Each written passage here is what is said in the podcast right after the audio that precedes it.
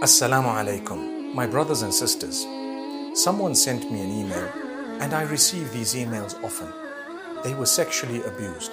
Now, people being sexually abused by various people. Sometimes it's a cousin, sometimes it's a brother or a sibling, sometimes it's an uncle, and sometimes it's a father. In this case, it was a father in law, which means the husband's father began to tamper with this woman in the absence of the husband. And she says she informed her husband, but the husband couldn't believe it, and later on said, if I am to choose between you and my father, I'm going to choose my father because I have one father, but I can always have another wife.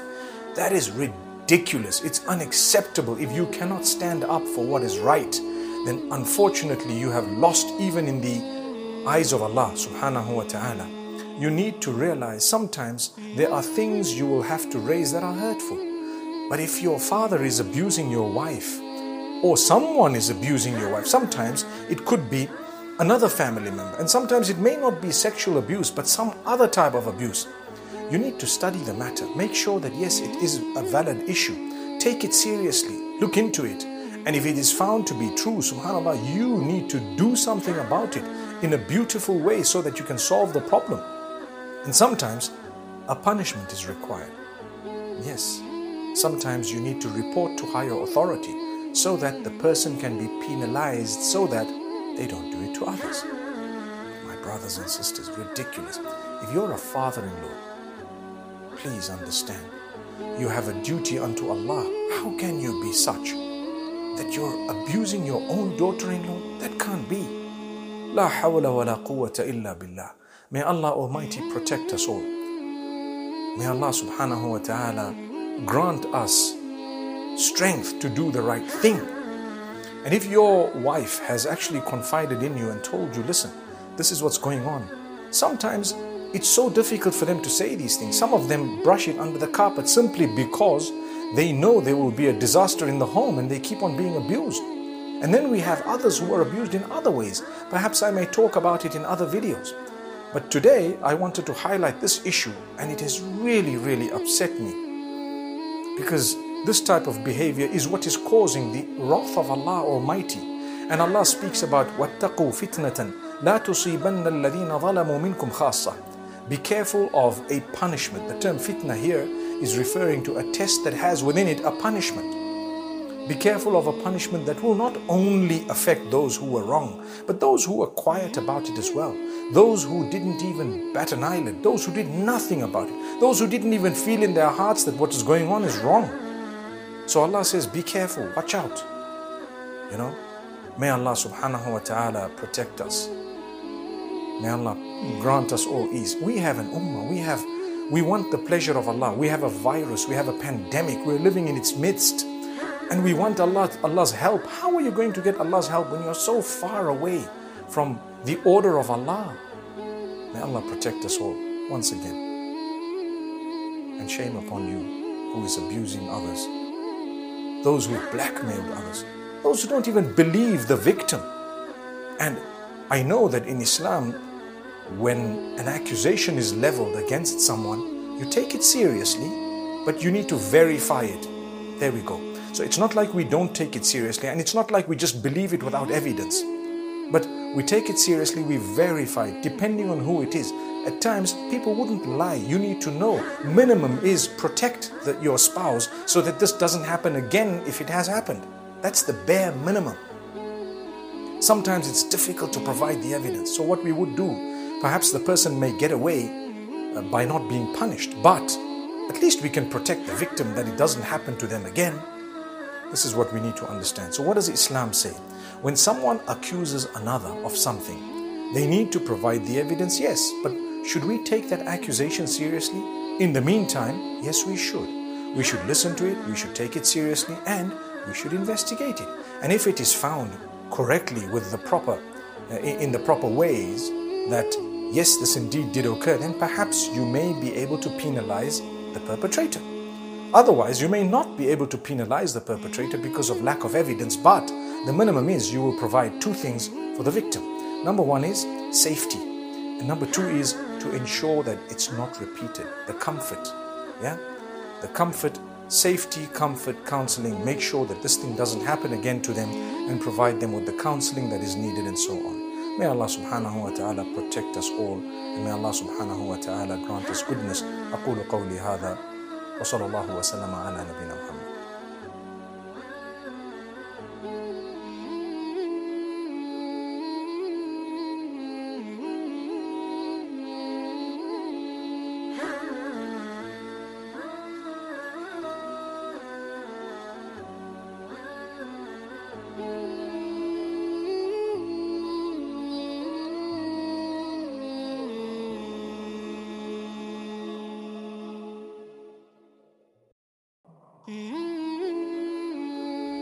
Whenever you have spent in the cause of Allah, in a good cause, you have helped people, you have empowered someone, you have spent in a good thing. After that, you don't need to worry about your money and your sustenance. Allah will give you back again and again and again. The more you give, the more you will get. You can actually go to sleep.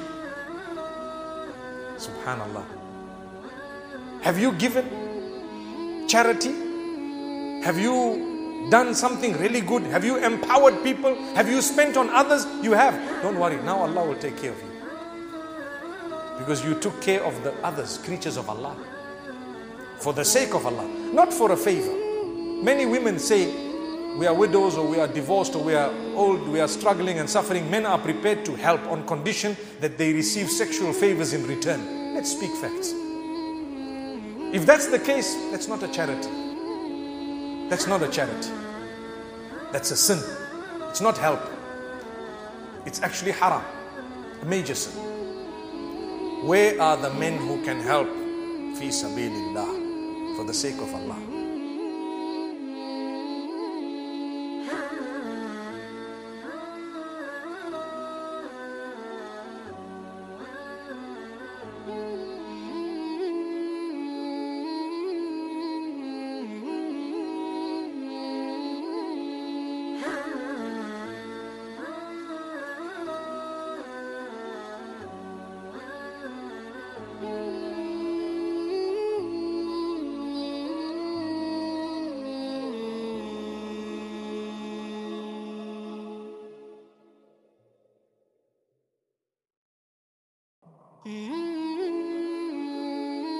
السلام عليكم ورحمة الله وبركاته. بسم الله الرحمن الرحيم. الحمد لله رب العالمين وبه نستعين ونصلي ونسلم على أفضل الأنبياء والمرسلين نبينا محمد وعلى آله وصحبه والتابعين ومن تبعهم بإحسان إلى يوم الدين. اللهم اجعلنا منهم. أما بعد My beloved sisters Primarily today we're addressing the sisters and my dear brothers who may listen to this as well. The best word in existence is none other than the word of Allah subhanahu wa ta'ala. And the best way to learn is to commence by learning who is Allah, what is the message of Allah, what does He require of us, how should I worship Allah, who has He sent to us, what did He send to us, and what does He want from me. Why did He make me on this earth? And the best answers to those questions are from the Quran itself, which is the word of Allah subhanahu wa ta'ala. So there is no better word in existence than the Quran, and we could never have occupied ourselves with something better than the Quran itself. So the Prophet ﷺ tells us, خَيْرُكُمْ, which means the best from amongst you, مَنْ تَعَلَّمَ الْقُرْآنَ وَعَلَّمَهُ are those who learn the Quran and teach it. You know, we've been going through tough times the last almost two years, have been filled with days of hardship, difficulty, loss of life, loss of jobs, loss of health, lots of different things. But we need to continue to understand that we are the creatures of Allah. He brought us into existence on earth and He will take us away when He wants. And when He takes us away, no matter when He takes us away, what is of essence is that He be pleased with us. He takes you away now, before marriage, after marriage, young age, old age, middle age, whatever it may be. Good health, not good health. If Allah is pleased with you, there is nothing more that you actually need. But what we also need to know, my beloved sisters, is that while learning this Quran, we achieve a great reward because we're doing something that Allah wants us to do. Allah accepts you to do things. Allah helps you occupy yourself with certain things.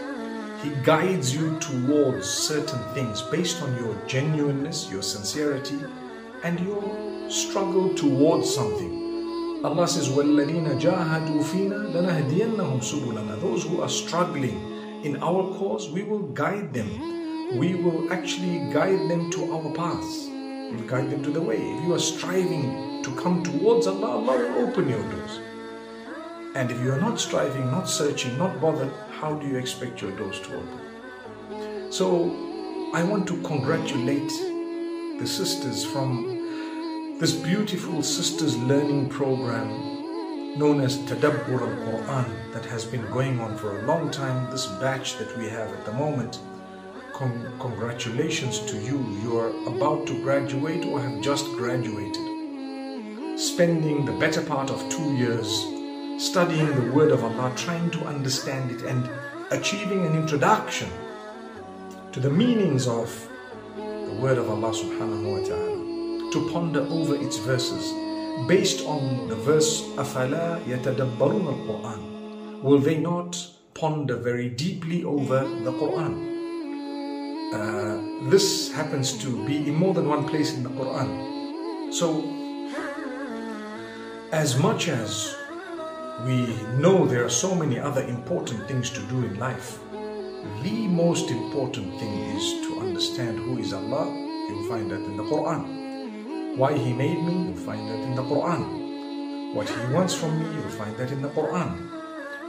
Uh, how I should lead my life, you'll find that in the Quran. How He wants to be worshipped, you will find that in the Quran the messengers he sent, why he sent them, what did he send them with, and what does he want from us uh, to be able to receive that message in what way. So all this is from Allah subhanahu wa ta'ala. I was told about this a long time back and I've been following, not in a great way, but in a small way.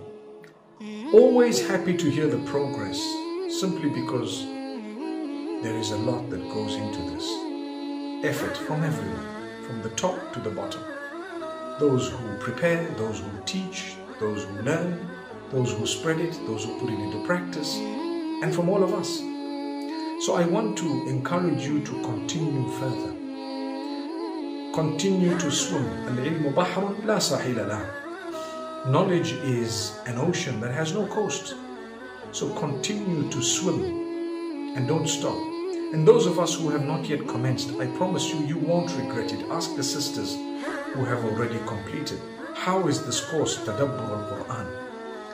And you will come to realize it's a beautiful point of learning. We recognize Allah. What more do you want? Once you understand who is Allah, what He wants from us, imagine your life begins to flow. You achieve contentment. These are tough days. People have lost a lot. But we have gained always.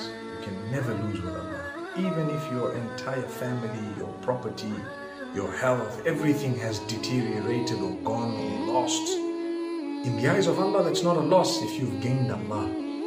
So spend your days wisely. The methods of learning and teaching have changed, but the contents don't change. The way we might want to express a message might change, but the message itself is the same you know, fulfill your five salah, worship Allah alone, that's a statement. How someone words that to you may differ. But the message is the same. It should primarily lead you to worshipping Allah alone and to fulfilling your duties unto Allah. And that's what we've achieved. So may Allah help us to practice. May Allah subhanahu wa ta'ala bless you in your homes, your families. Many of you come from different homes. To teach it is not a joke. To communicate it to your family is not easy. It takes time and it's actually quite difficult.